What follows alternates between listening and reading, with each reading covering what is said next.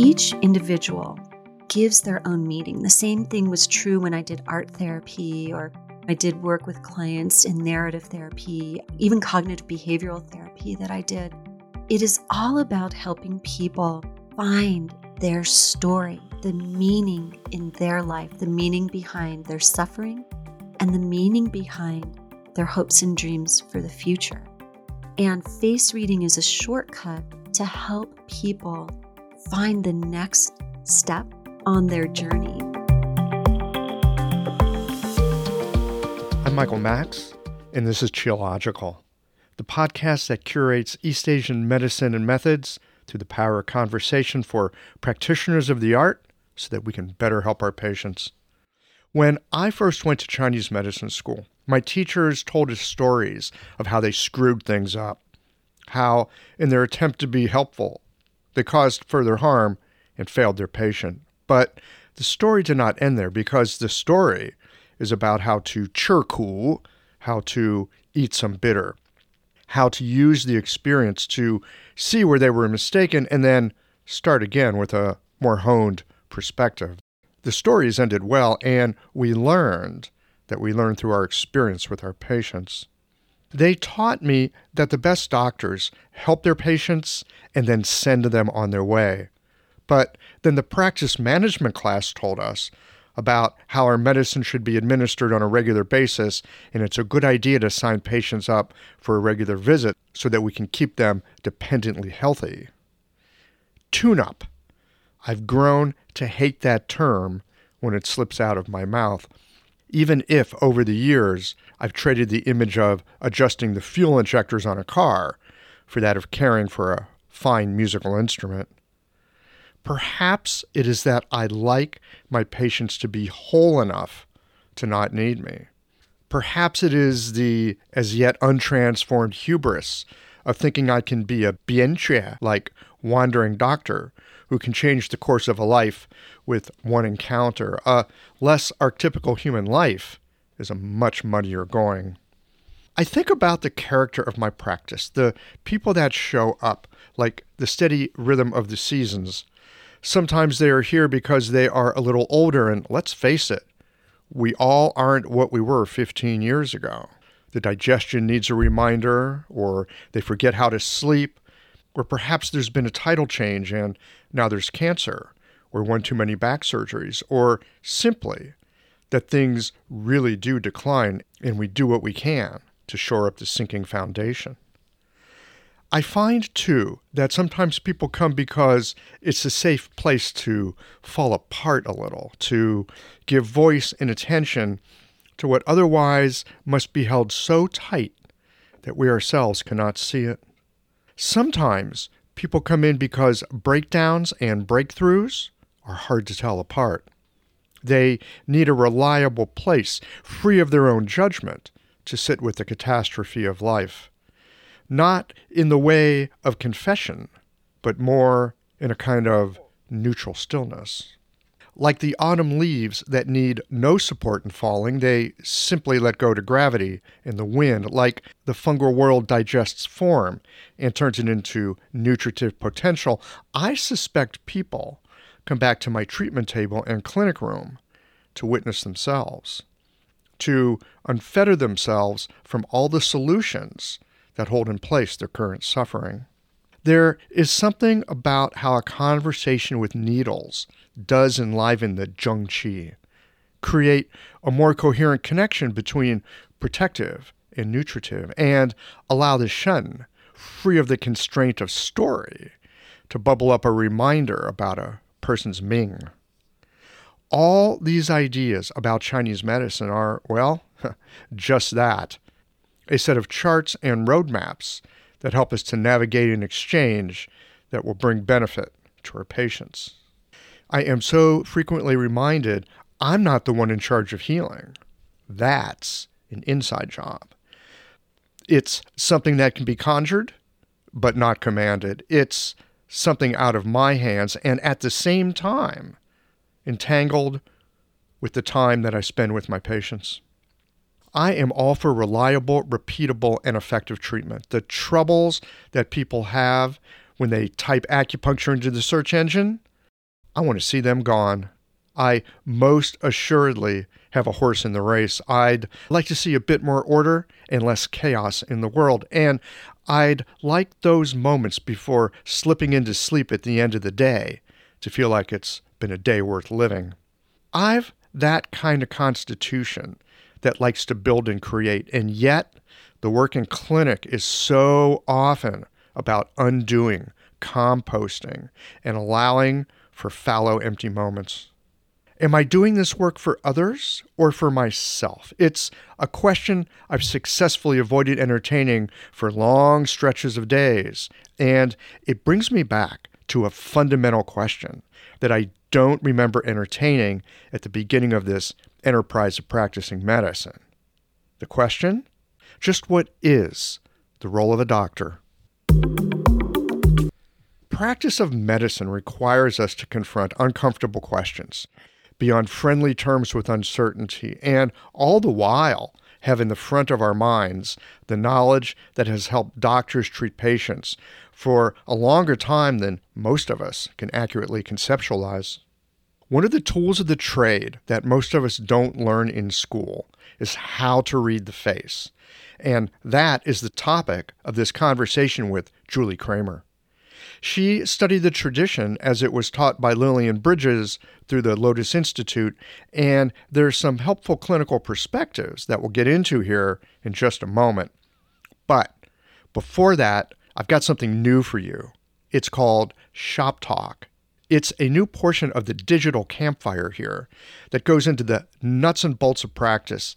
It's all practical material on using acupuncture or herbs to understand and treat your patients in clinic, and the how to of running that fantastic machine for social good and change, your practice. But first, a word from the folks who make it possible for you to enjoy Qiological. These conversations are made possible through the generous support of our sponsors and members. All the sponsors here provide helpful products or services that you'll find beneficial in your clinical work. Here's the quick lineup of offerings brought to you by the people that bring you Qiological. Looking to stay healthy as we move into the fall? Mayway Herbs has solutions and resources for you. Practitioners crafting solutions for other practitioners? That's Golden Flower Chinese Herbs. Listen for details on their free herbal guide. Herbs that both taste good and are effective? Yes, it's possible with Griffo Botanicals potent concentrates. And later in the show, a free teaching from Ann Cecil-Sterman, be sure to visit the sponsors page on the Qiological website to take advantage of all the special offers for listeners of the podcast. And if you'd like to get your podcast conversations served up ad free, become a member. I know many of us have a hard time getting patients to take herbs. Patients often balk at the number of pills I tell them or cringe at the taste of the powders. My friends over at Griffo Botanicals, they found a solution. Their tinctures are super easy to take and actually taste pretty good. Imagine telling your patients take one teaspoon per day and it kind of tastes like vanilla extract. Blows your mind, right? Now, imagine these tinctures being made from the best herbs and being more concentrated than any other tincture on the market. Do I have your attention yet?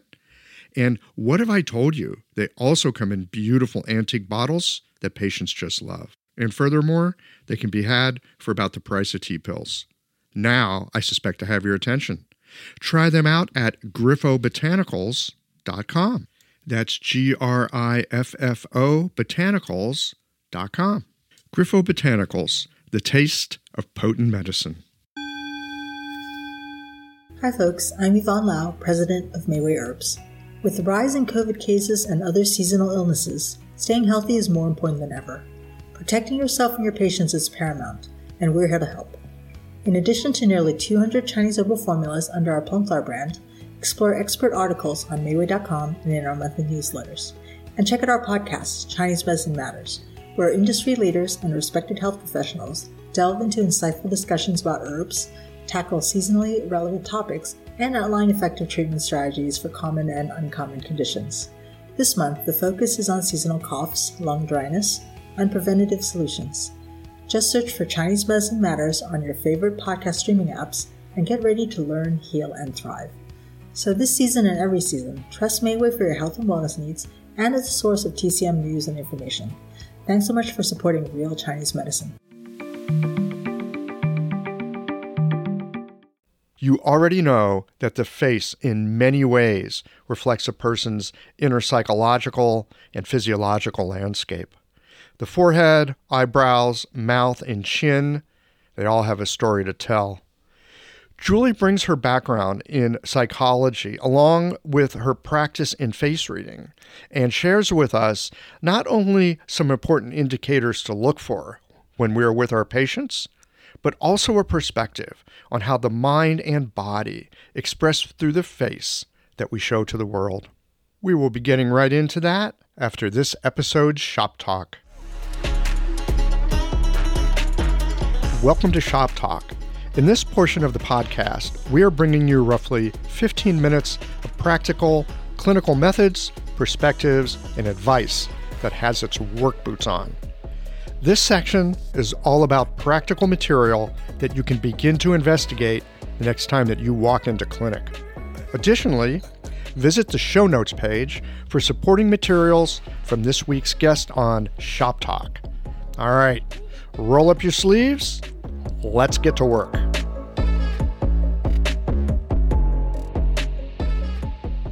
Hi, everyone. I'm Ross Rosen from the Center for Acupuncture and Herbal Medicine in Westfield, New Jersey, and I'm one of the senior certified instructors in the Shenhammer Pulse lineage, as well as being the author of Heart Shock Diagnosis and Treatment of Trauma with Shenhammer and Classical Chinese Medicine. In today's Shop Talk, I would like to share with you one of the most important findings on the pulse. Now, people hear pulse and they get a little worried. How much training and dedication and time does one need to master the pulse?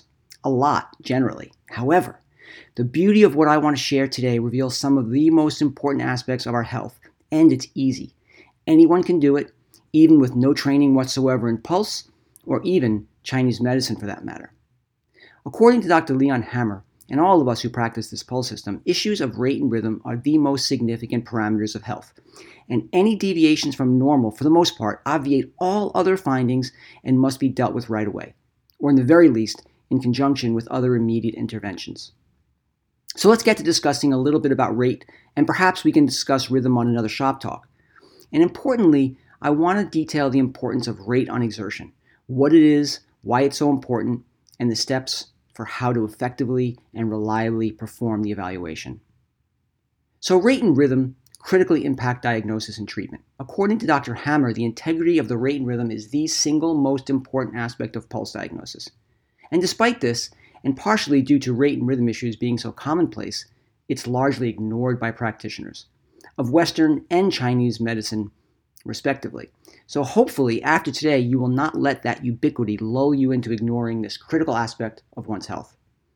It is axiomatic in Chinese medicine that the heart is the emperor. We know that, and anything that affects the emperor will also affect each and every minister, official, and subject within the empire. As such, it requires our fullest attention. Rate and rhythm are the most significant indicators of cardiac function, and they overshadow the implications of all other findings. According to Dr. Shen, all rate changes involve heart functioning, and they are intimately connected to the nervous system. Thus, it has an impact on how we handle stress, the quality of how we defend ourselves, right? For example, the Taiyang level and its associations to Wei Qi more broadly. Wei Qi governs smooth muscle contractions, and the heart is a smooth muscle. So these dynamics will impact each other intimately. Instability in the nervous system creates poor control over the mind and the brain and destabilizes the heart, which also controls the mind, and this in turn causes more imbalance in the nervous system. Over time, symptoms of emotional instability increase in both frequency as well as severity. Now, historically, rate has been correlated with conditions of heat and cold. And while we do, of course, still see this play out, in modern times, alteration from a normal rate is more often a sign of significant and far reaching processes than just heat and cold. It's most frequently associated with the heart and the circulatory system. Cardiac function, including factors that affect the heart, such as trauma in utero, at birth, or in life, physical traumas, overexercising and overworking, all these have a more enduring impact than simply hot or cold conditions. Emotional shock or trauma, more broadly, the subject of my textbook, Heart Shock, initially raises the rate, If coping mechanisms that protect the heart, right, the small intestine, pericardium, the triple burner mechanism, if these have not fully matured in an individual, or there is insufficient qi, the ability of the heart to return to normal function is limited. For this reason, children are especially vulnerable to the effects of trauma. And with the increase in rate, the heart qi is gradually consumed through overwork, ultimately depleting the heart. If very deficient, there's an inability to maintain stability in times of stress, and the rate will increase far in excess of what is ordinarily appropriate to the strain. Similarly, significant physical trauma causes qi and blood stagnation in the periphery. In maintaining the circulatory demands of the organism, the heart has to work harder to overcome the resistance. If there are ongoing consequences as a result of the injury, the heart eventually tires, decreasing the rate. This includes any overworking of the heart, including excessive aerobic exercise. These factors and others will play a major role in creating the terrain and underlying status of the heart in general, and they will impact the findings of the rate on exertion. This is important because it gives us clues on etiology and treatments. Now, some causes of the rapid rate. The most common cause is a recent shock, and over time, the heart weakens and the rate slows. But elevated rates can also be a function of nervous system tension and stress, internal and external pathogenic heat, right? Febrile illnesses from infections. We must consider this if there are corroborating signs and symptoms.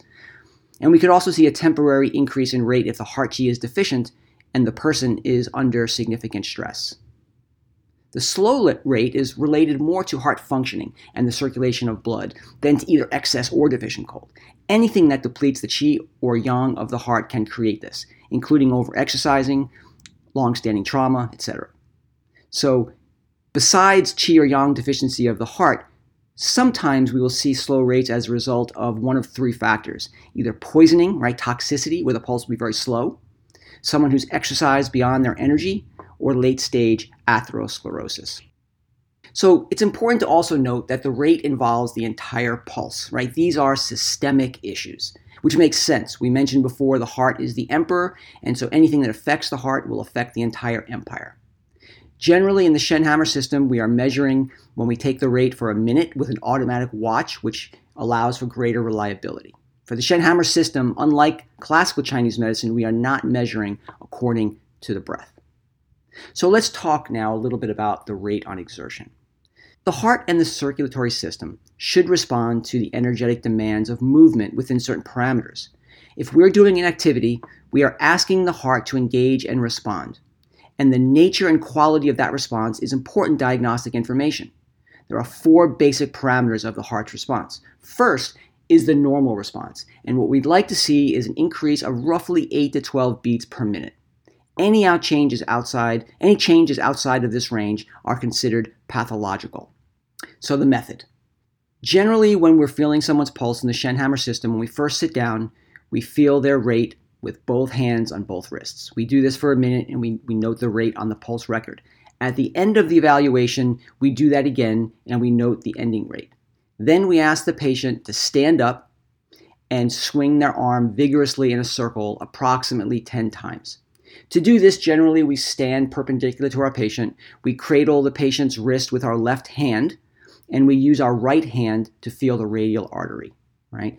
Once they conclude with their 10 swings, which we generally try and count out for them so that they stop right on number 10, we immediately check the pulse and note the rate for 10 seconds and we multiply that number by 6.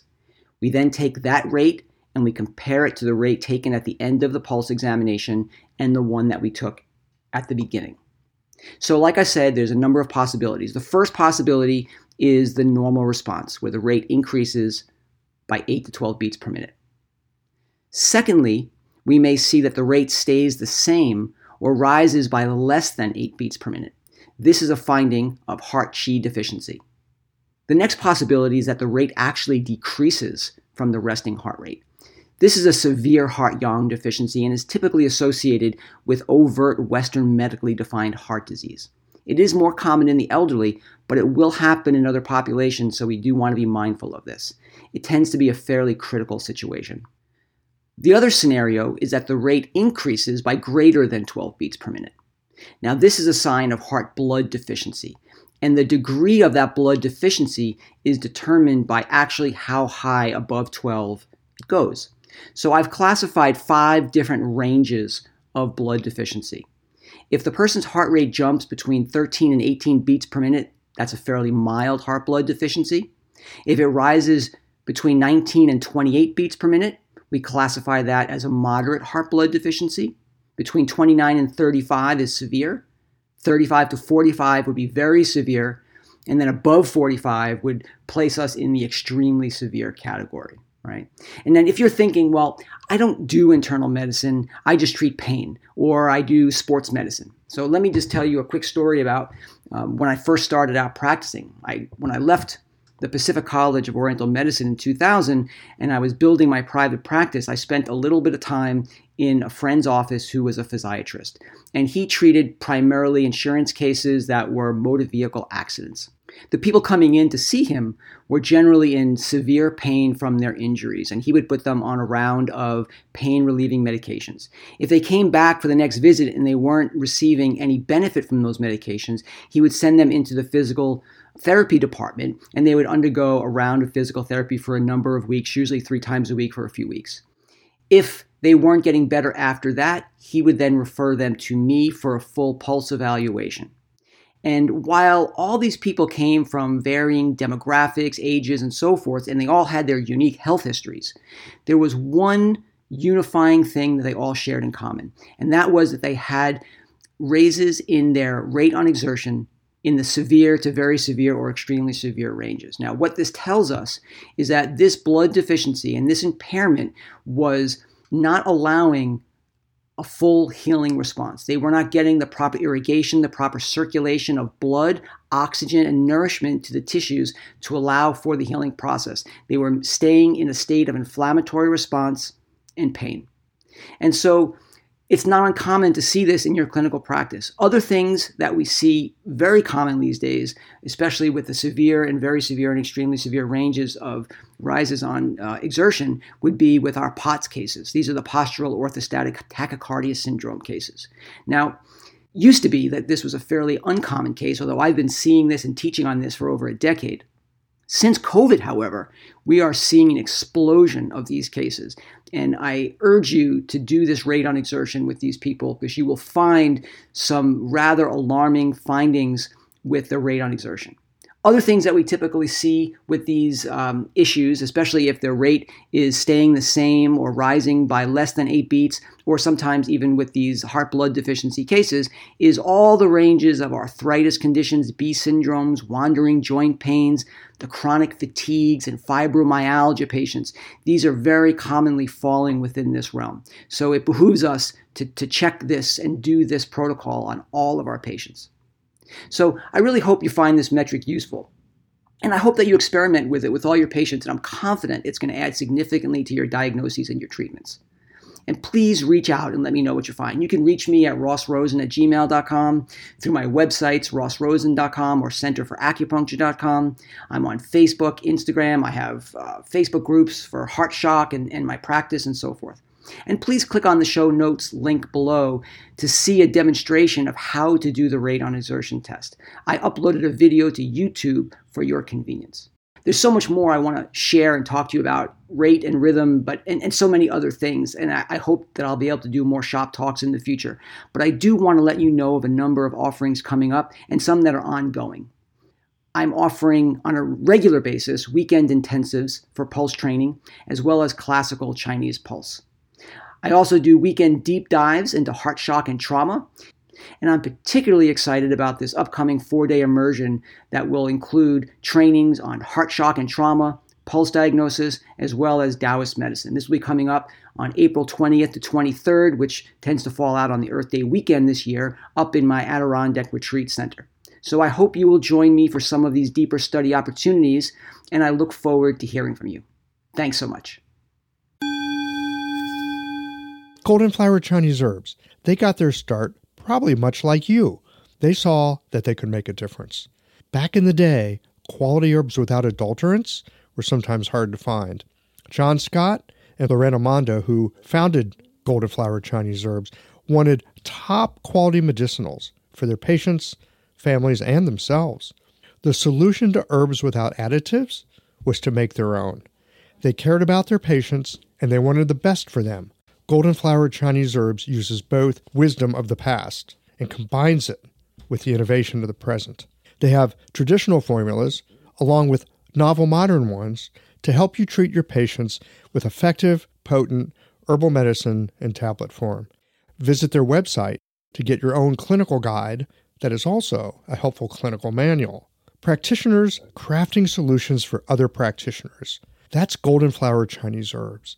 Visit them online at www.gfcherbs.com.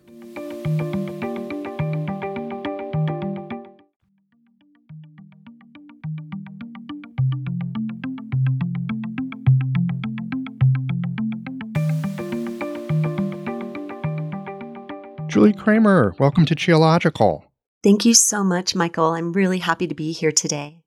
What makes you so happy about being here?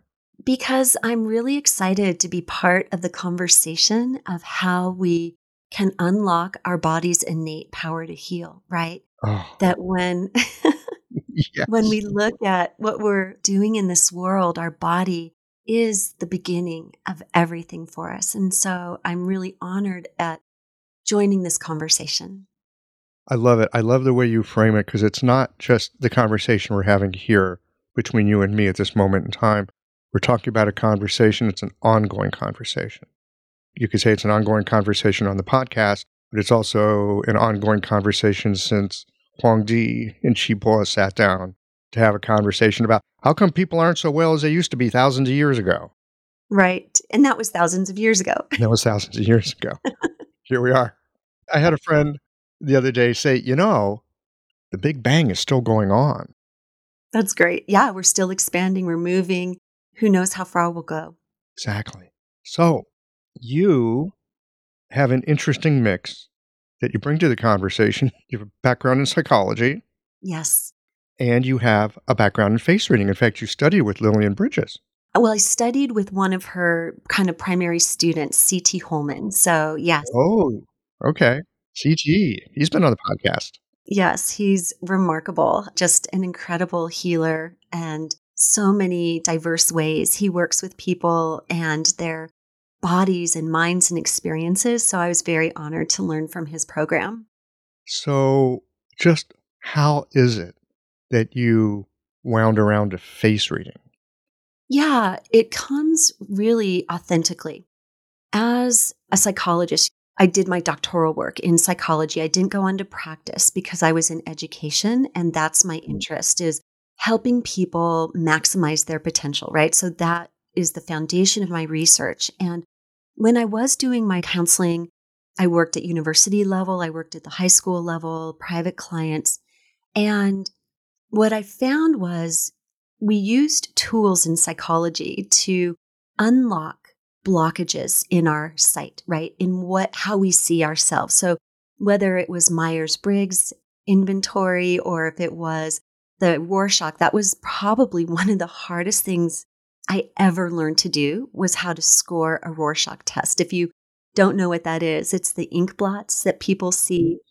And what's interesting, that doesn't matter at all. What matters is where are you looking and what type of imagery does it evoke? And it was fascinating, really, really challenging to do. But the goal was, in art therapy, I did a lot of art therapy. The other portion of my doctorate was in visual arts and their power for um, positive identity. But what we tried to do was how do we get at what is there, what might be locked away, what might be hidden that we can uncover for you to feel better, to feel happier. And face reading, when I came upon it, I just kind of, my brain exploded. It was like, whoa, this is such a powerful tool, much more rigorous, right? In its hundreds of years of case study. It's been in use, the method I follow, the Lillian Bridges method, for 300 years or more. And it is very dynamic. It's not static. Things change, things evolve. You can change your own face and it looks at the past, it looks at the present, it looks at the future. And so I found it probably the most effective tool I had ever used in helping people see into themselves. So you use it as a way both of diagnosis, but also in a sense, I'm using the word loosely here, treatment. Let's say maybe intervention would be a better thing to say.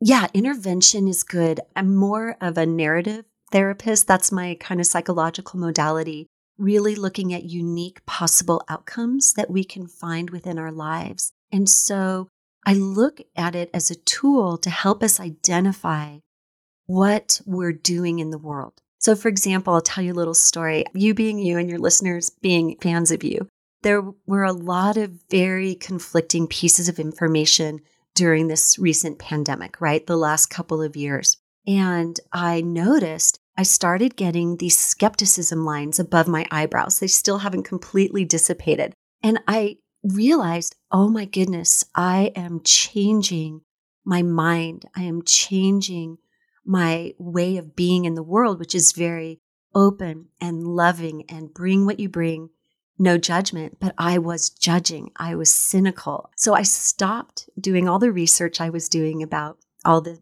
various things we needed to learn about. And I just said, I'm going to be in the world and not worry about these things right now. And I had done enough research. I knew what I needed for my life. And so I was able to, I guess, do an intervention for myself and buffer what information I was taking in, create a safe space for me to be authentic to who I am. So that would be a personal example of how I use the face reading information. And yeah, I do this with my clients, right? We find places where they might be stuck, things that they hadn't thought about. And then we'll do a face reading and I can tell some stories but I just want to see if you have any thoughts because I know you have so much to share in this arena. So, a couple things. First of all, how do you not worry about the stuff that's got the world on fire? And I ask this for a very specific reason. Number one, when we're caught up in the midst of a zeitgeist, it's hard not to pay attention to it. So there's that. The second piece is almost all my patients who claim they have anxiety, and it's not a small amount because it's a very popular thing to have these days. Have you noticed that this is a, a sidebar? I'm going to come back. But have you noticed that kids these days brag about their mental health issues? It's like, I've got this mental health diagnosis, and they're like proud of it. It's like a badge of honor. Have you noticed that? I have noticed it. So I've been uh, starting in 1987 is when I started teaching high school. And I was in a school and overnight camp setting all the way from then until 2018.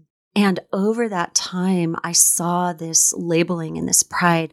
And what I think has happened is that it has turned into a way of connecting, a way of building relationships. So if they share their story and get empathy, it's like a positive reinforcement. They're getting this love that they feel they desire and deserve. And they're also offsetting any rejection. Well, if I do something that isn't acceptable or you don't like, it's just because of this, right? They're able to dissociate their own selves from the diagnosis. I've got this mental health condition, and so if I behave badly, well, you know, I got this mental health condition. Exactly. Which I'm also getting strokes for because we share this mental health condition. It's right. I used to share drinking cheap beer with buddies. Yes. Yes. You know, it's how we bonded as teenagers.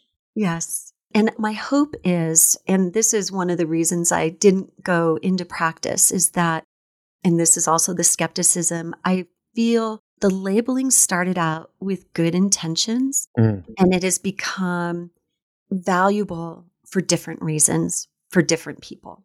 I really believe that people that are in positions of acquiring wealth and financial gain from the diagnoses have come to dominate the diagnoses. So when I was first starting out with the DSM 3R, went into DSM 4 and 5, that became easier and easier with each successive version of the document to get a diagnosis. And oftentimes it was easier to get diagnoses that had prescriptions tied to them. Mm-hmm. So um, my heart breaks. I die every day when I think of little babies, three years old, four years old on antidepressant medication this whole very much profit generating endeavor as opposed to a healing generating endeavor. And so that's why I gravitated more to Chinese medicine, now face reading. I also do a lot with Qigong and meditation to help people heal because then you're really getting at the roots. You're not masking. Are you working with kids in the work that you're doing? I mean, like teen, are you doing stuff with teenagers? I'm not right now. And Why not? We need you to do it. I'm hoping I will. Right now, I'm really working with people 45 and older Mm. because I find that there's so much needless suffering and we can help just people have a joy at this stage of their life.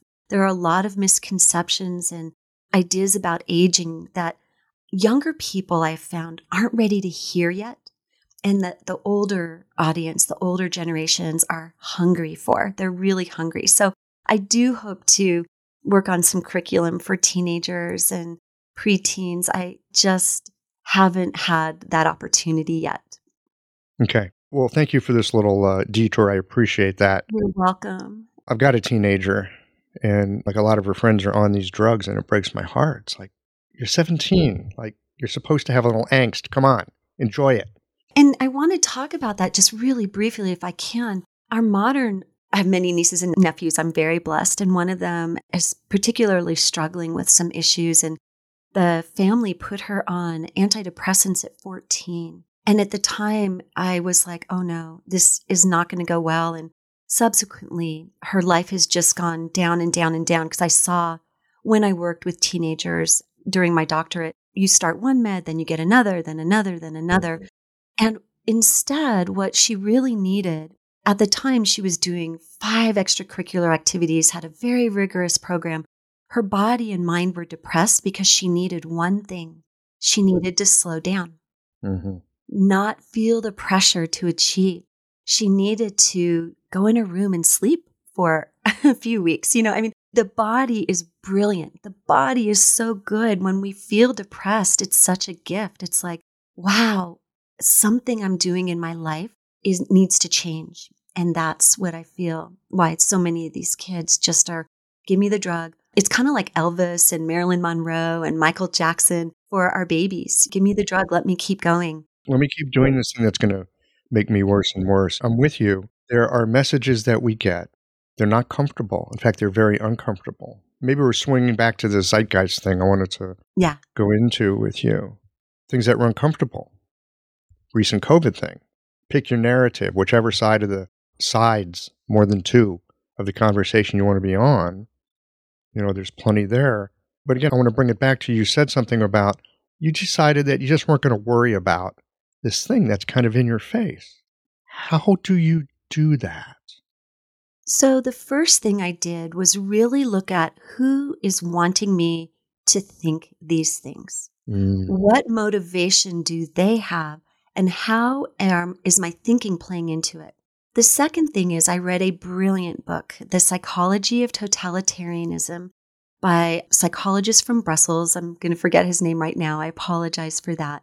And in it, he goes into the foundation of how do we get to a totalitarian state? And he wrote it looking at the rise of Nazism, Stalinism, and the pandemic mhm. all of the different sides and perspectives. And he roots it. It's interesting you said that so many of your patients have anxiety. He explains that we are in a perpetual state of anxiety because we've lost meaning in our lives. When we went through the scientific revolution, we gained a lot of beautiful, beautiful things. And I'm going to butcher his narrative. So I invite people to please read the book. It's short but deep. And when we did this, when we took away all religion or all life in the village, right? When the industrial revolution exploded and people were dislocated from purpose, right? When you make shoes back in your village and you see people wearing them around the streets, you know you've helped keep people warm and safe, right? There's meaning, there's purpose. When you sew the clothes, you bake the bread, you plow the fields. And what he said is so many people nowadays are in these positions of anxiety because their jobs have no real purpose. Many people are in office jobs where they're punching in numbers, doing data, or you and I are lucky. We have lives of purpose. We see every day the lives we touch and how we help people. But imagine this nothingness. And he says, from this anxiety, the person needs to feel a structure. If they don't have a religious structure, a spiritual structure, or a job that gives them a meaningful structure, they have to find it somewhere. And where they find it could be on the web.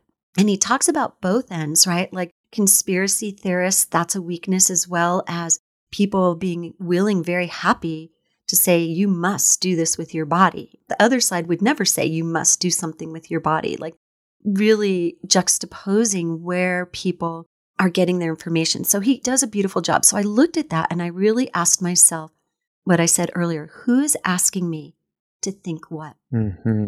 And what do I really care about? And what do I really think? And it came down to I care for the people in my family. That's number one. I'm very blessed. I have a very large family on my side and my husband's side, and they take a lot of love and time. I feel very blessed for my students, all of my members, the people in my life that I get to help every day. And that at the end of the day is why I get up every morning. And did knowing about this study, that study, this truth, that lie affect me past once I did my research to know what decisions I needed to make for my own body, my own self? Nope, they don't. Does the election, does any of that beyond doing my research about what I want the person I'm voting for to do for my life. Nope, I don't need to know more than on a con- bombarding me every day. I can get the information, know what I need to know, and then I turn it off. Because what matters for me is not being informed, because I'm not going to change anyone's mind or anyone's life that way. I'm going to change people's lives by helping them know they're remarkable incredible, unique beings and and help them find that. So you focus on the meaning. You focus on creating the meaning. I do. And you know, I'm thinking about the person who might be punching numbers or punching a clock and what that's like. Is that a meaningless existence? Maybe, maybe not. I mean, it depends on how they look at it. If they've got a job, it's for a reason. Somebody needs them to do that. So, is there some meaning? Enough meaning that they're getting a paycheck. So there's that. Question is, what's the meaning that we make individually? You know, there's that old story about there's two guys and they're building a stone wall.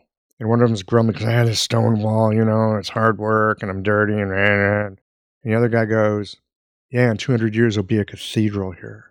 Yeah. Oh, I just got chills. Yeah, that's exactly right. And I'm not meaning to demean. I was just trying to let the listeners know that from when there isn't meaning and whatever your job, you can always find meaning in your job, but many people don't. And my daughter being one of them, she is a data analyst and she really wants to be an historian, you know, so there's a disconnect oftentimes between what people want to do and what they are doing. Mm-hmm. And so in that situation, there are healthy ways to find connection and structure and purpose. And then there are ways that can make you have more anxiety, that can increase your anger, that can increase your loneliness, right? So those ways are very easy to find now because of social media. And it comes down to, which is why I love the face reading and my story of what I noticed. Are you too angry right now? Are you feeling too much loneliness, too much anxiety? Like, are you out of balance where you can't just come to a state of quietude? And that's what I find with a lot of people who always watch the news or always on social media. Their mind lacks quiet. It lacks this space to just be with their mind and body. And that's where a lot of the anxiety comes from because they rarely have the opportunity to recenter. I would say in many cases, they're afraid to pull their nose out of the news afraid they're going to miss something. And if they miss something now, it's all going to fall apart. And what you just were talking about, that there's a way that you can be informed by the news or whatever. And then there's a way that you use it to dysregulate yourself. It's like anything a certain amount of something, ah, just right. Too much of it, not so good. Too little of it, also not so good in a different direction. Absolutely. That's exactly right. Yeah, to be able to hit that sweet spot. I've got a buddy who is actually studying to be a social worker at this point, but he used to be a journalist. He was a journalist for many, many years. He says, if you don't listen to the news, you're ill informed. If you listen to the news, you're misinformed. Isn't that great? Yeah. And, you know, like you're saying, who's writing the copy on that? What is it that they want to try to get you to do? Often not to your benefit, although they're selling it as a benefit. What I think I hear you saying with the face reading is that there's a way that you can connect with people in a very physical way, in a very present way, in the moment way, looking at them, kind of singing their song back to them, telling their story back to them by what you see on the face in a way that that maybe they hear it differently or tell me more about that. Do I have that right?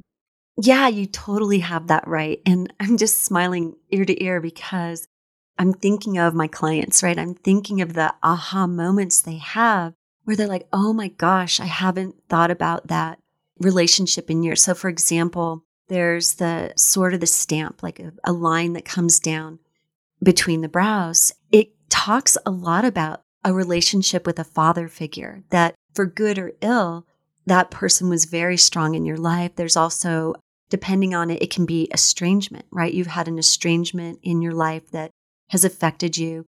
I have one client who didn't have a relationship with her father, had really rejected any thought of males or men.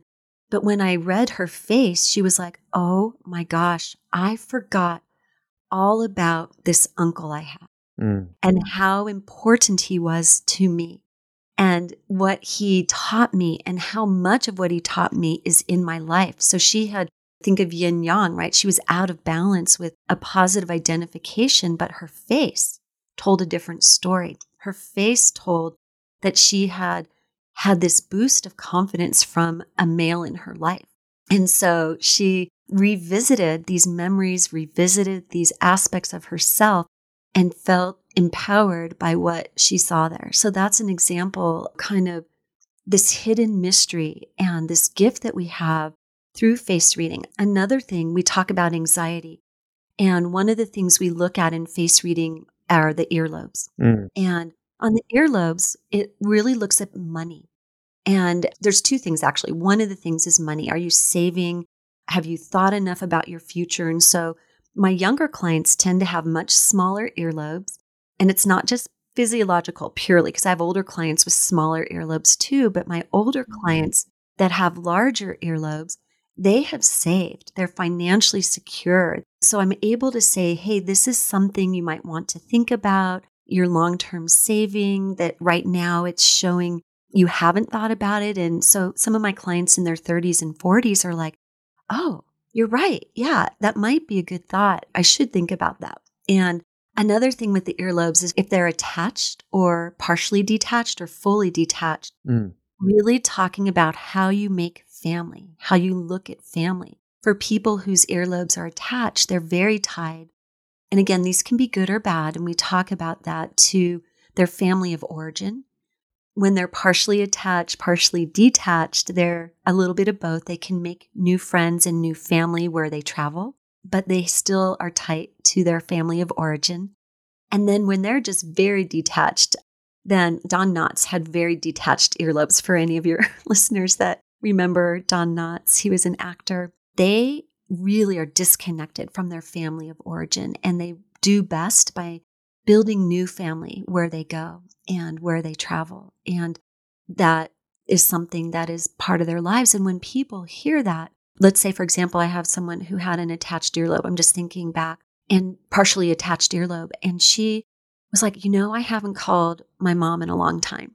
I really want to call her. She, she just, again, these little cues of aspects of ourselves we get into our routine of our life and where we are, and we forget what might matter. Again, we talk about that meaning. Where is meaning? Can we connect to meaning that we might have not thought about in a long time? So let me make sure I've got this. I love this stuff. You know, one of the fun things about practicing East Asian medicine is we use various diagnostics that help us to help our patients. Sometimes these diagnostics can give us some incredible insights into aspects of personality or aspects of habit or things that people are strong at or, or places where people are weak. And I mean, it's almost like a party trick in a way. Like, let me see your tongue. Oh, oh, oh, you've not been sleeping well, have you? It's like, how did you know that? and there's some anxiety. So, how did you know I was angry? Well, you know, there's red spots on your tongue. To us, that's nothing, right? Right. Plain as the nose on your face, so to speak. It gives us these fabulous insights that we can use to help people because so often it's the things that we're not aware of about ourselves, weaknesses that we might have or strengths that we that we have, but we don't recognize. That's a key one for me. I see this all the time in my practice. Strengths that people have that they don't recognize or they think it's their weakness. Oh, I have a great example of that. Yeah. So, one of the things we look at are the zones of the face. So, from the eyebrows to the hairline, from the eyebrows to just under the nose, and from mm. just under the nose to just under the chin. Mm-hmm.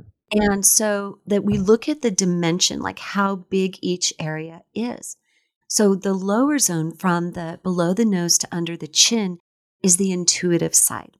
It's where people kind of have that gut instinct. The middle is the pragmatic. I need to see all the details. I want this in the real world. I want it just to really understand the physical of it. Again, these are very simplified, but generally quite helpful to think about it. And then the upper is that kind of abstract. I love to think and ponder and wonder and question. And so I had a client who was really struggling in the relationship with her husband, and I did a face reading for both of them. And it turned out that the husband's zone two was really, really strong, and the wife's zone three was really strong. So the husband's pragmatic was dominant, the woman's intuitive feeling was dominant. And they realized that, oh, this is why we're clashing. They both have aspects of each kind. We all have all three. And they realize that when they need to work things out, they need to speak in a language that makes sense to each other mm-hmm. and have that. Now, I have people who have equal zone two and zone three. So imagine constantly being like, oh my gosh, I got to get this all figured out, the nuts and bolts, and then, oh no, just go for it. And you're going back and forth. And so, what I invite those people to do is do all your research, get everything solid so you really feel that pragmatic understanding, and then tune into your gut. You'll know you have done what you need to do. You've put all of the ingredients in the pot.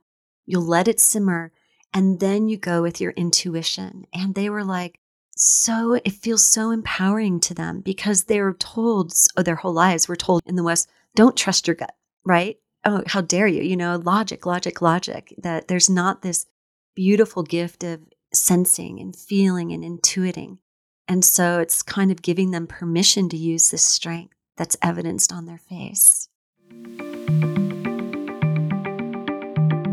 Hi everyone, Ann Cecil-Sterman here, excited to offer you a free teaching I think you'll enjoy. I wanted to offer a treatment showing that the success of the work we do depends on setting conditions where the client can let go of the beliefs that hold their pathology in place. And in this teaching, you'll see a full treatment with an example of how you might do that. When I was studying with my teacher, the great master Jeffrey Yuen, in the many patient encounters in class, he would always cut straight to the chase rather than ask the patient a list of routine questions because bedside manner is everything. It's a combination of deep listening, kindness, being ready to be surprised, openness, and optimism. To see the teaching, welcome to my website with forward slash Qiological. That's www.anncecilsterman.com forward slash Qiological. Or on my Instagram account, click the link in my profile, select free teaching, and we'll email it to you right away. Thanks, everyone. Back to you, Michael. Thank you so much. Permission to use our strengths. I feel I do that in my in my job all the time. I love that. It's interesting. And luckily for me, I can use a few needles to also help nudge that along without even saying anything. I know, like that is such a gift, Michael. Like where you can see, but you don't have to say. Because in face reading, we don't say a lot, right? We're really very careful to be truthful.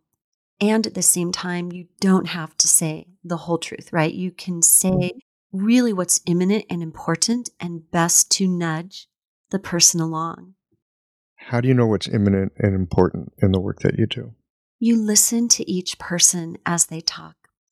I always start with the zones, right? That's a really safe, not as personal information because we don't look at the past. It's really a very present type of way of being in the world. And through that listening, and I also do a questionnaire beforehand. What are you worried about? What do you want to work on? And so I listen and I hear what worries them and what they're hopeful for. And then through doing the face reading, I try and give them the tools of what's going to help them achieve what they want to achieve. Because there's always something in the face that's going to help them right now, just like you know the needles mm. in Zu San Li, right? you know, like let's hit that stomach 36 because you know our function. You know that's what they need right now. So it's that same intuitive, and it's also my work in psychology. That's where I'm very blessed to wear the two hats because sometimes I do have to say some difficult things things that in the Western culture are considered not good, like you're impulsive, you're bossy, you're, you know. And why do I say it when I do? Because the person has indicated that relationships are something they want to work on. And so what I do is I point out here is how you might be coming across. I listen to their interpretation of that. And then we work on a strength that we've identified elsewhere in the face to help them really have growth. That's great. I mean, that sounds so much like acupuncture. We identify an excess. Well, actually, they're kind of aggressive, which makes them really good at their business, maybe, right? Or it makes them a really great negotiator, or it gives them a fire and a fuel that they can get stuff done. They they cut through red tape. They're kind of unstoppable, and they're a bulldozer in their relationship. Unless you're in relationship with another bulldozer, maybe not so great, or a big mountain. Big mountains can handle bulldozers. you know what I mean? I do. That's a great example. Yeah. And then we look with Chinese medicine, with acupuncture in particular, like what's the counterbalance to that? And so what you're doing is you're looking on the face, you're seeing where they have something. It's kind of their superpower in a way. Yeah. But it's not so helpful in relationship. So you look for something else on the face that can temper that. Can you give me an example of what that looks like? Yeah, definitely. So when we talk about the lines right between the brow, you can see I have an estrangement. I have a very strong estrangement in my life that's worked through, but it's still definitely dominant for me. But anger, right? If people have two lines right here, very strong, very dominant, they have a lot of anger. So let's say I see that, I notice that. And then we also identify like the lower lid, I mean, the upper lid is kind of coming over on the right side which indicates that they had possibly a woman in their life that was too overbearing and very caused a lot of they could have learned good things from them like good manners and how to be in the world but they also felt very stifled and i raised this as a question about could this be a source of the anger mm. so from there then let's say that i've looked at how their zones are are they gut person are they pragmatic or are they a thinker? And then we'll work with that foundational skill and come up with a strategy to understand their anger better. Great. So you're leaning on your strength. Exactly. Mm-hmm. So, do you need to think about it more? Do you need to take concrete steps to heal? Or do you want to go, what do you feel in your heart is going to make you be able to let go of some of the anger that you have from this situation? This is awesome.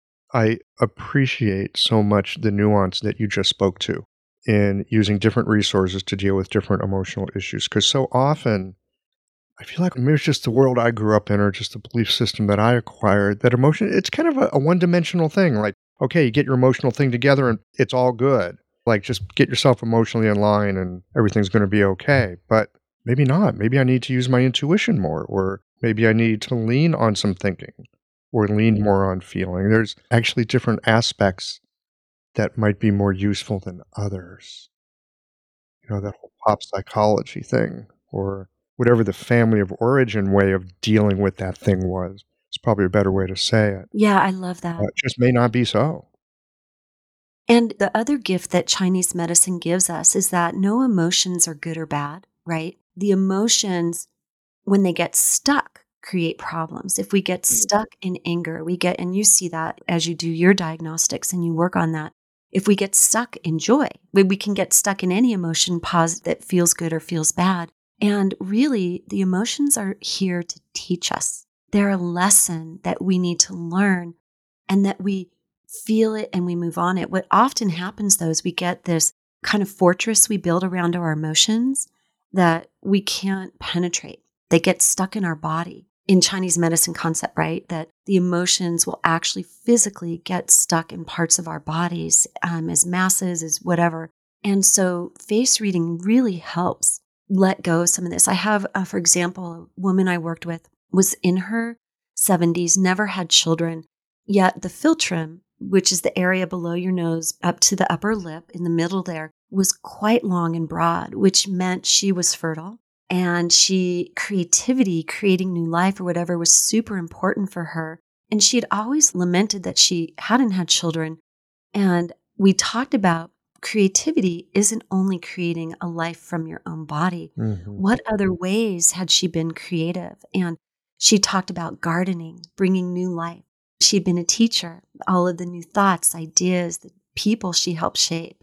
So again, it comes down to where do we get stuck and how can we get unstuck? She'd always been stuck in this feeling of lesser until she really thought about, oh, no, wait, I am more. I have more. I've given more. There are different ways to think about this. I want to come back to the ears for just a second. Yeah. Because I love these kinds of things. Partly because if I can pick up something and start to use it right away, then I can pick up another piece afterwards. I look through like Lillian Bridges' book, which is fabulous, but I'm overwhelmed almost immediately. Yes. And so I find it really helpful to be able to kind of chunk things down, get them bit by bit. So back to the ears for a second. When they're like long. Yes.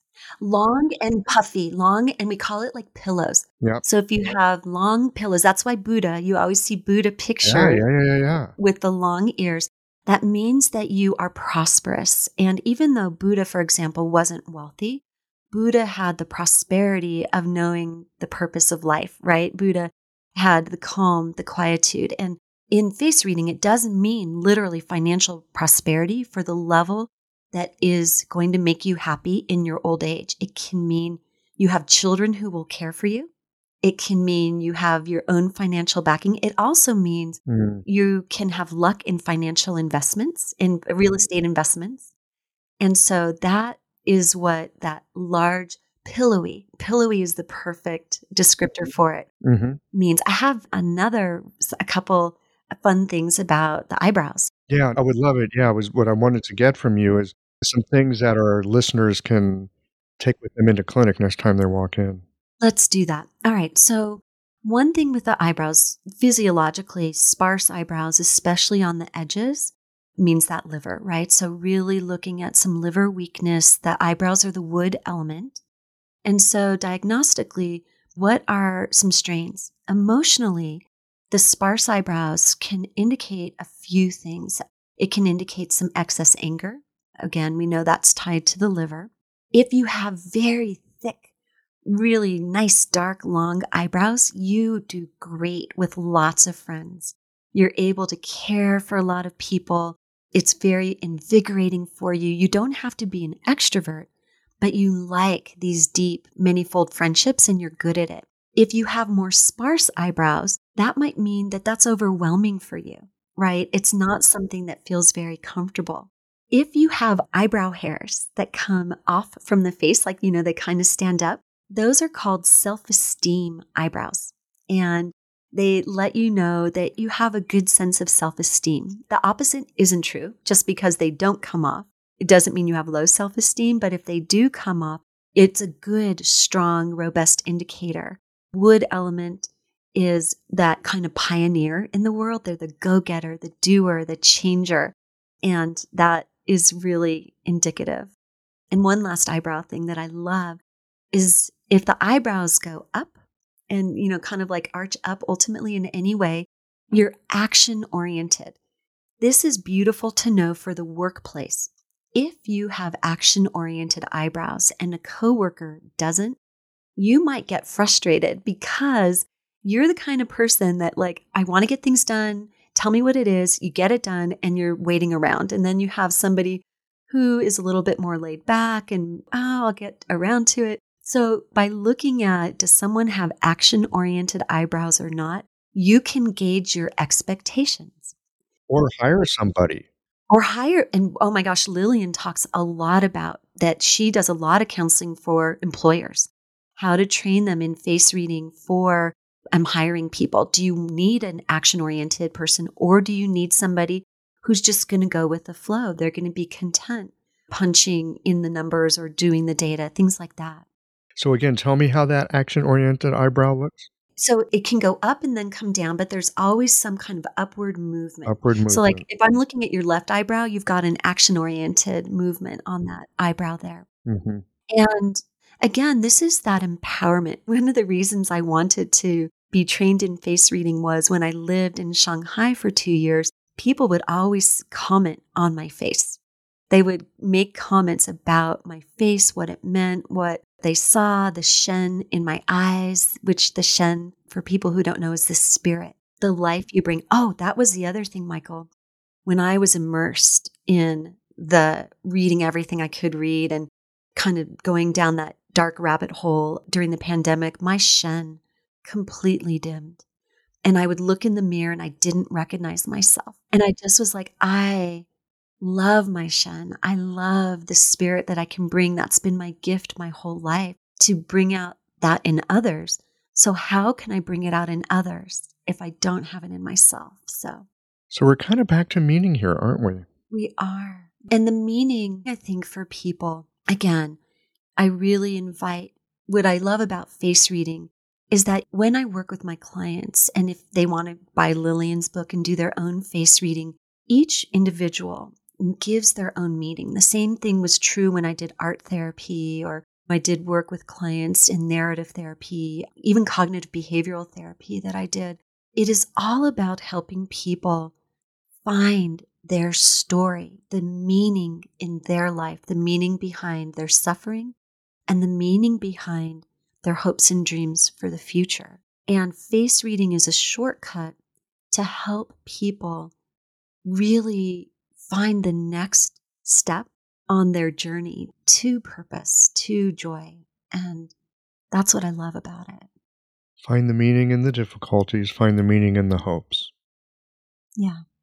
Yeah, that just, I mean, that rings a bell in so many ways. I don't want to dwell on this, but I just want to put a pin in it. Earlier in the conversation, we are talking about young people and teenagers, especially, and the troubles that they're going through these days, the zeitgeist that they're living through. I don't have to live through what they're living through. I'm old enough that in some ways it doesn't touch me that much. And a lot of it I can just plain flip and ignore. But they can't. Right. Yeah, I, I see the signs of difficulty all over the place with them. I don't know. We need to get someone on the podcast to talk about helping to take care of kids. Anyone listening to this right now that's working with kids, especially with their mental and emotional well being with Chinese medicine, let me know won't have you on. I want to listen. Maybe we'll have you on too. Yeah, I really, really, because I did. I most of my professional life was with adolescents predominantly, and then some preteens near the end of my career. No, no, that's not true. I did preteens all throughout as well. I even worked with little preschoolers when I used to run art camps. And one thing that I noticed that's different now is the social media is other people. I just read a great book from the 1960s called The Golden Fleece. Mm. And it was by a marketing Madison Avenue classic madman. The TV show is based on guys like him. And he had been in the practice for 15 years and he breaks down marketing from the 1800s through the 1960s up to when he was, I think he wrote the book in 63 or 65, and the purposeful manipulation. And in fact, I won an award from the American Psychological Association on a paper, an ethics award titled The Dangers of Youth Consumerism, and begging psychologists to follow their own code of ethics, to not use psychological principles to market to youth because it is shown that it causes incredible harm. I would love to hear someone talk about how do you really protect children, protect adolescents from these billions of dollars that are being thrown to get them to feel lesser so they buy stuff to fill the gap. Yeah. Oh, yeah. Well, we could go on for a while with that. Yeah. There's someone out there that's working with kids. I'd love to know. But back to some other things that we can do in clinic. I've noticed that certain people, even when they smile, like the corners of their face are always turned downwards as if they're frowning, even when they're smiling. Yes. Okay, so that literally means, and I saw through the pandemic so much more of this, and it means you've had a recent bout of pessimism. You have recently become, have feelings of hopelessness. So if it's perpetual, people will always have that, right? Like, mm. but it goes away. It can change. It can shift when you find your optimism. And that's the ultimate goal, right? Of acupuncture, face reading, Qigong, everything is to have an optimistic view of life because a pessimistic view of life makes us sick. It brings us in, it contracts us. It, I know a lot of people, we have an origin story of pessimism. I'm never disappointed, but we know that you're always disappointed. you know, when you're a pessimist. Right. Well, and, it, and it's a great way to never try anything. Well, why bother trying? Nothing's going to change. It's only going to be exactly. Yeah, so that's what that means, Michael. So when you see people with that downward turn of their mouth, they are hopeless right now. Maybe not hopeless, they're pessimistic right now. Yeah. Yeah. They're pessimistic. That makes sense. It does. It does. I'm trying to think another really cool thing that I love with the ears because it is such a glimpse back in time that it gets people thinking about their life purpose is the tops of the ears. If you take a line, you can take a picture from the side and draw a line of where the tops of your ears come in relation to your eyebrows and your eyes. Mm. If it comes to your forehead or the upper brows, it means that you came into your own, you found out who you are and what matters in your life in your 20s. In the right below the eyebrows is the 30s, and in the eyes is in the 40s. And very rarely, I've never seen anyone below their eyes, but it's such a powerful thing because they can reflect back to that time. What was going on? What did I care about? What did I think about? Am I still in alignment with that? Mm. Have I come out of alignment with that? Am I joyful that, yeah, I remember I struggled and then, man, I hit my 40s. My kids were older. My life was more settled. I really knew what I wanted. And it's such a point of conversation that reminds people again of meaning. So that's why I wanted to share that one. It's another good tool to check at, the different ages in which people came into who they are. That's wonderful. Again, I'm a fan of leaning on the resources that we have, especially if we're not aware of them. Right. We're aware of them, all the better, but so often we're not aware of the resources we have. And so, if there's something that we can do as practitioners that let us see where people might have resources, yeah, where they might have capabilities, where they might have capacity that they didn't know about, like, oh, yeah, so was there a time in, I don't know, look at the ears. Yeah. I don't know, your 20s when maybe you had a moment of recognition. It'll be like, oh, yeah, I was 27 and blah, blah, blah. That'd be great. That's easy to work with, isn't it? It is. It really is. And I'll share one last one because I don't want to give too many because it'd just be overwhelming. But this is a really beautiful one. When we look at people's lips, we can see the fullness of their lips. If they have both a full upper and a full lower lip, just nice, they are better able to express their emotions. They're better able to give to others. When people have smaller lips tighter, like more of a tight lip, like even when they smile, it's difficult for them to express their emotions. And they might need some encouragement and kindness around that in order to feel more comfortable to share. The giving, it's interesting, like when people have a very large upper lip, you might be mindful that they're not giving to others as much as might benefit them. They might be feeling so lost. I have to take, take, take, take, take because I'm so empty. And so, really looking at a very dominant upper lip maybe help you see that it might be a more challenging patient to work with, a person who might just have a lot more needs because something feels very empty for them. They might need some help with that. So even though they have a well filled out upper lip, they're feeling empty. Well, the upper lip indicates that they are more focused on themselves than others. Mm-hmm. So you might see a very full upper lip in people that are more narcissistic. I hesitate to use that. That was what I was thinking, but possibly because Lillian doesn't teach that. That's not a label that she would give it. So that's why I hesitate to use that label. But I'm not Lillian. okay, from a psychological perspective, yes. I'm going to say from a clinician's perspective. I'm, Clinician's perspective, yes. I try not to judge people. I can't help it. I'm a human. Right. I try to use discernment. And it's just helpful to know who you're dealing with. And that's why I shared it because I think it's important that, you know, the opposite would be really true as well. Very important if you have someone with a very large lower lip, Mm. they might be giving too much to everybody else and not caring enough for themselves, right? They could be too much of the earth element, too caring, to giving, to effusive. And then the lips are imbalanced. You have a beautiful proportion. Then they also care for themselves. But if that upper lip is incredibly thin, then that's an indication yay, good for you for making time to come to acupuncture today. I'm so happy you're here. It's beautiful that you're caring for yourself. They might need that reinforcement.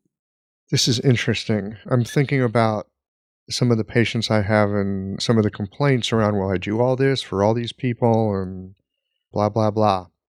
So those words from somebody with a full lower lip means one thing. Those words from somebody with a full upper lip means something completely different. Oh my gosh, that is the best example. Yes, completely. Completely. Cool. Thank you so much for sharing that. That is something we can take to the bank, so to speak. Well, we are coming close to the time we have to land this thing, but I could just go on for a few hours yet. So I don't know. We may have to do a part two at some point. I say this all the time. I'm beginning to think this podcast should be like three hours instead of an hour. You know, we should go like Joe Rogan on it and Right. bring in some cigars and whiskey and plenty of water and maybe a snack or two. You know, go for a few. Maybe we should try that at some point. Anyway, I'm thinking some, yeah, pu'er tea and some. yeah, bring in some snack- pu'er tea, like pu'er tea and really good whiskey. It's a good combination.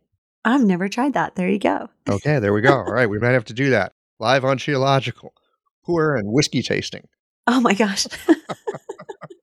well, thank you so much, Michael, for again letting me share with your community and again, part of this conversation of empowerment. We're all here to inspire each other in this healing work that we do, as well as to inspire people who are just trying to step into their best selves and into their happiness. And I'm just so happy to have been able to be a part of that journey.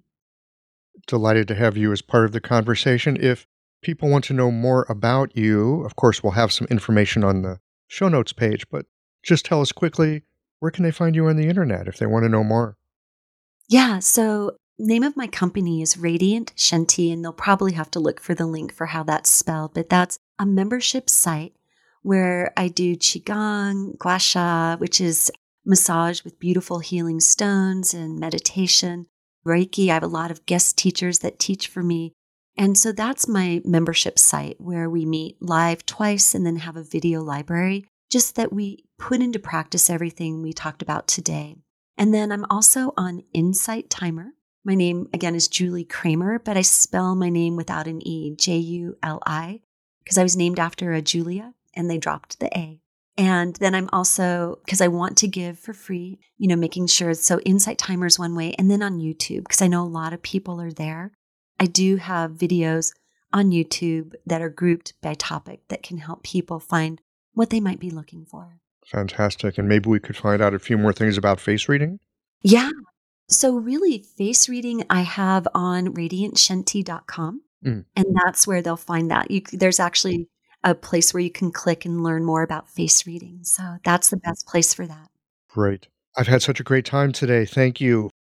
Yeah, I've really loved talking with you. You're just an incredible human being. So, I really appreciate this time together.